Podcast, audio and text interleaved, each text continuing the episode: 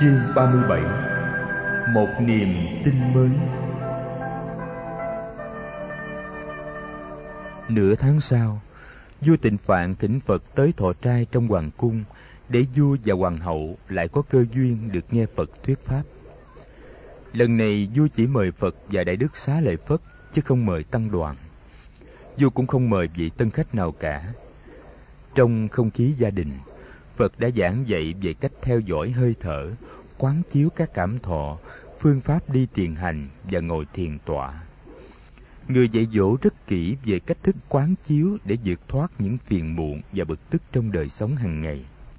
Người chỉ bảo những phương pháp để duy trì chánh niệm và an trú trong chánh niệm. Gia Du Đà La, La Hầu La, Nang Đà và Tôn Đà Lợi cũng có mặt trong buổi thuyết pháp này. La Hầu La đặc biệt có cảm tình với thầy Xá Lợi Phất. Cậu rất ưa đứng gần thầy và nắm lấy tay thầy. Khi Phật đứng dậy ra về, mọi người đều muốn đưa người ra tới cổng Nam. Phật trao bình bát cho em là Nang Đà cầm và chắp tay búp sen chào mọi người. Nang Đà ôm bát, để Phật chào xong thì trả bát lại, nhưng Phật không lấy lại bát. Vì thế Nang Đà mang bát đi theo Phật về tới tu viện. Về tới tu viện, Phật bảo Nang Đà ở lại chơi và sinh hoạt năm bảy hôm tại đây. Vừa yêu vừa kính Phật, Nang Đà vâng lời. Thấy nếp sống ở đây rất thanh tịnh và thoải mái, vị hoàng tử trẻ đem lòng mến mộ. Một hôm, Phật hỏi Năng Đà có muốn xuất gia theo Phật tu học một thời gian không? Năng Đà đáp có. Phật bảo thầy xá lợi Phất làm lễ xuất gia cho hoàng tử. Việc xuất gia của Năng Đà, Phật đã có bàn trước với Phụ Dương. Vua cũng đồng ý với Phật rằng, tuy Năng Đà đủ thông minh và rất hiền lành, chàng vẫn chưa có đủ nhận thức độc lập và tính cương quyết cần có của một nhà chính trị. Phật nói với vua là Phật có thể cho Năng Đà đi theo tu học và gần gũi với Phật một thời gian, để Phật có thể rèn luyện cho chàng những đức tính cần thiết. Vua đã đồng ý với Phật. Năng Đà xuất gia được một tháng, thì bắt đầu nhớ tới vị hôn thê của mình là tiểu thư Kali Đà Di. Thầy cố che giấu nỗi buồn, nhưng Phật đã thấy hết. Phật nói với thầy, Năng Đà, kẻ nam nhi muốn thực hiện chí nguyện lớn thì phải vượt qua được những tình cảm dung thường. Em phải quyết tâm học đạo và rèn luyện bản thân thì sau này mới có cơ hội giúp ích được cho đời. Rồi Phật dặn Đại Đức Xá Lợi Phất sắp đặt để thầy Nang Đà khỏi đi khất thực về khu phố của tiểu thư Kali Đà Ni. Khi Nang Đà biết điều này, thầy vừa oán Phật mà cũng vừa thương Phật. Thầy thầm bảo là ông anh mình không có cái gì là không biết. Ông ấy đã nhìn thấu tận đáy tâm can của mình.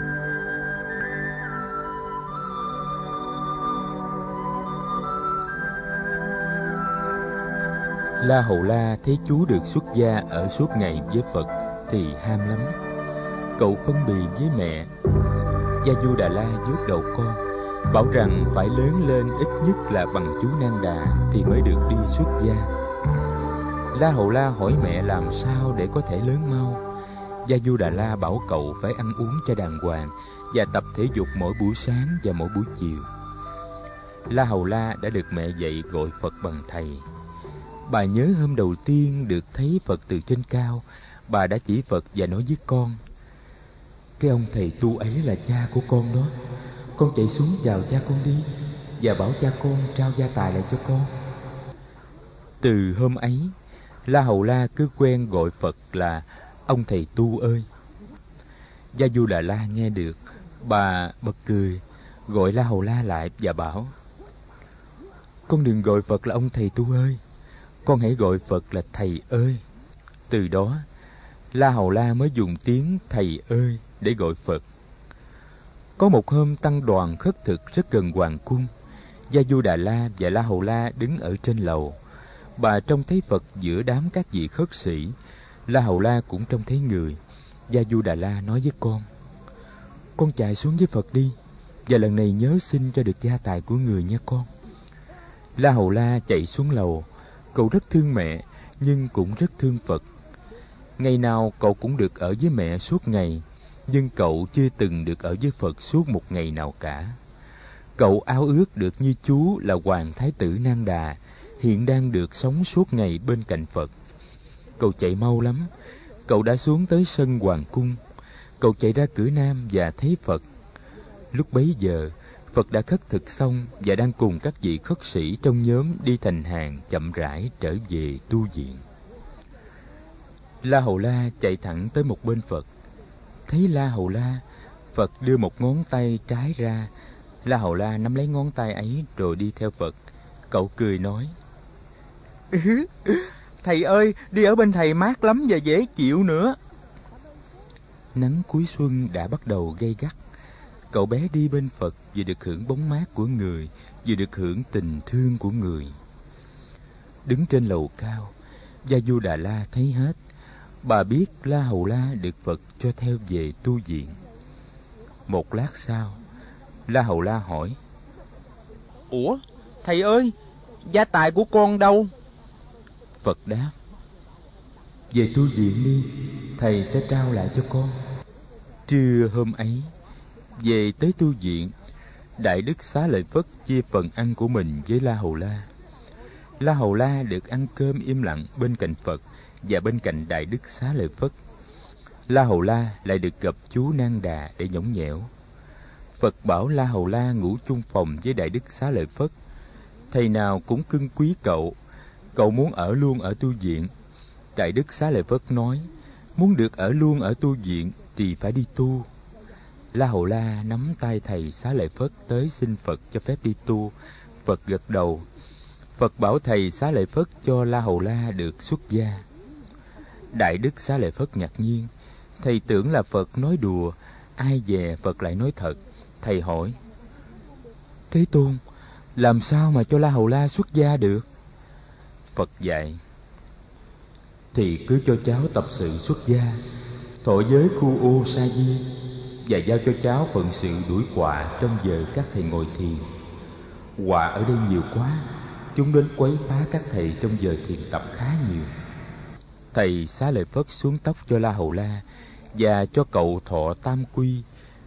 Và thầy cũng dạy cho chú bốn giới, không giết hại, không trộm cắp, không nói dối, không uống rượu. Thầy lấy bớt một chiếc cà sa của thầy, cắt ra và may lại thành một chiếc cà sa nhỏ xíu cho La Hầu La mặc. Thầy dạy cho La Hầu La cách khoác y và ôm bát. Khoác y và ôm bát vào, La Hầu La trông giống một vị khất sĩ con con, ai thấy cũng thương. La Hầu La được lệnh ngủ chung với thầy Xá Lợi Phất, đi khất thực và học hỏi với thầy Xá Lợi Phất. Từ hôm có La Hầu La bên mình, Xá Lợi Phất ít khi vào thành khất thực. Thầy đưa La Hầu La đi khất thực trong những thôn lạc gần tu viện. Theo phép, thì người xuất gia, ai cũng chỉ được ăn mỗi ngày một bữa trước khi giờ ngọ chấm dứt.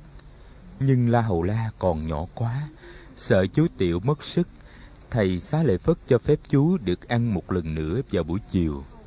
Các vị thí chủ thường nhớ mang sữa và thức ăn để dành cho chú.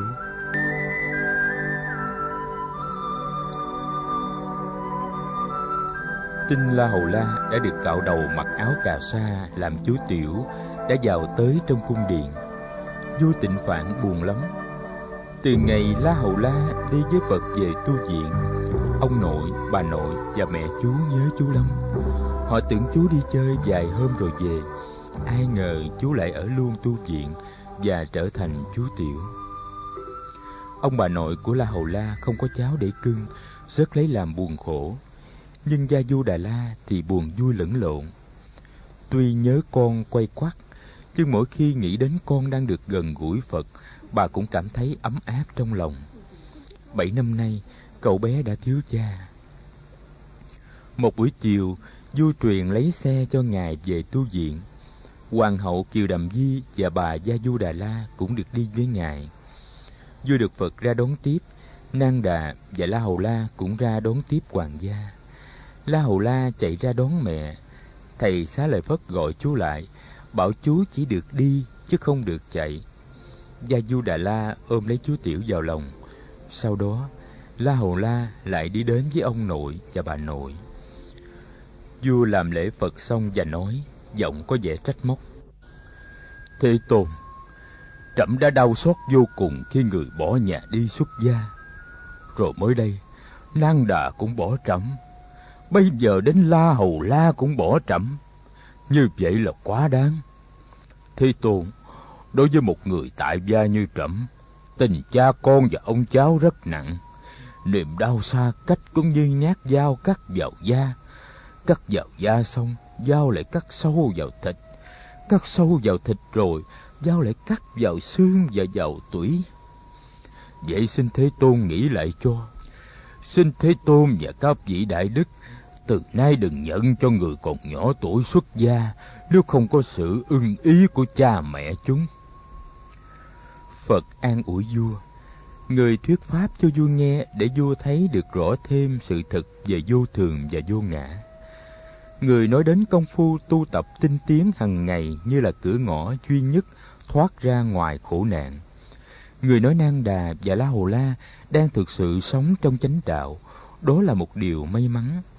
Và người khuyên vua tinh tiến lên trong sự tu tập đạo giải thoát, tìm được niềm vui chân thật trong nếp sống tỉnh thức hàng ngày. Càng nghe Phật, vua càng cảm thấy nhẹ nhõm và cuối cùng vua đã vui trở lại. Bà Kiều Đàm Di và Gia Du Đà La cũng được nghe Phật nói, hai người cũng cảm thấy được an ủi rất nhiều. Nhưng có Đại Đức Xá Lợi Phất ngồi bên, Phật quay lại nói với Thầy, Xá Lợi Phất, từ nay trở đi, các vị khất sĩ sẽ không chấp nhận cho trẻ em xuất gia nếu không có sự đồng ý của phụ huynh các em. Xin Đại Đức ghi vào quy chế như vậy.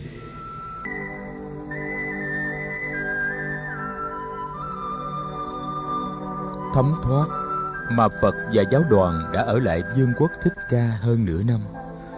Số người đến xin xuất gia với Phật hoặc với các vị khất sĩ lớn đã lên tới gần 500 vị. Số cư sĩ tại gia thì đông quá không thể nào đếm cho xiết. Vua Tịnh Phạn đã dâng cúng cho giáo đoàn một cơ sở mới để làm tu viện. Cơ sở này là cung điện mùa hè ngày xưa của Thái tử Tất Đạt Đa. Có vườn cây rất rộng và rất mát, nằm về phía bắc kinh đô. Đại Đức Xá Lợi Phất sắp đặt để đưa mấy trăm vị khất sĩ về chủ trì tu viện này. Tăng đoàn đặt được cơ sở vững chắc cho sự hành đạo tại Vương quốc. Phật sẽ trở về tu viện Trúc Lâm cho kịp mùa an cư, như người đã hứa với vua Tần Bà Sa La và với tăng đoàn ở đấy. Vua Tịnh Phạn biết Phật sắp ra đi nên đã thỉnh người vào cung để cúng dường và xin người thuyết pháp. Vua đã mời hoàng tộc và triều đình đến để nghe Phật. Trong buổi thuyết pháp này, Phật nói về đạo đức và chính trị. Người nói đạo đức có thể soi sáng cho chính trị, và người làm chính trị có thể nương theo đạo đức để thực hiện công bằng và hạnh phúc trong xã hội. Người nói nếu các vị biết tu dưỡng bản thân mở rộng tầm hiểu biết và lòng từ bi thì các vị sẽ tìm ra được một đường lối giúp nước nhà và trị dân để có thể đem lại thái bình và hạnh phúc mà không cần đến những phương thức bạo động. Các vị không cần chém giết không cần đến những bản án tử hình. Không cần đến những biện pháp tra tấn, tù đầy và tịch biên gia sản. Điều này không phải là một mộng tưởng, mà là một điều có thể thực hiện được. Khi người làm chính trị có đủ hiểu biết và thương yêu, thì họ có thể thấy được sự thật về những người dân đang sống trong nghèo khổ và áp bức.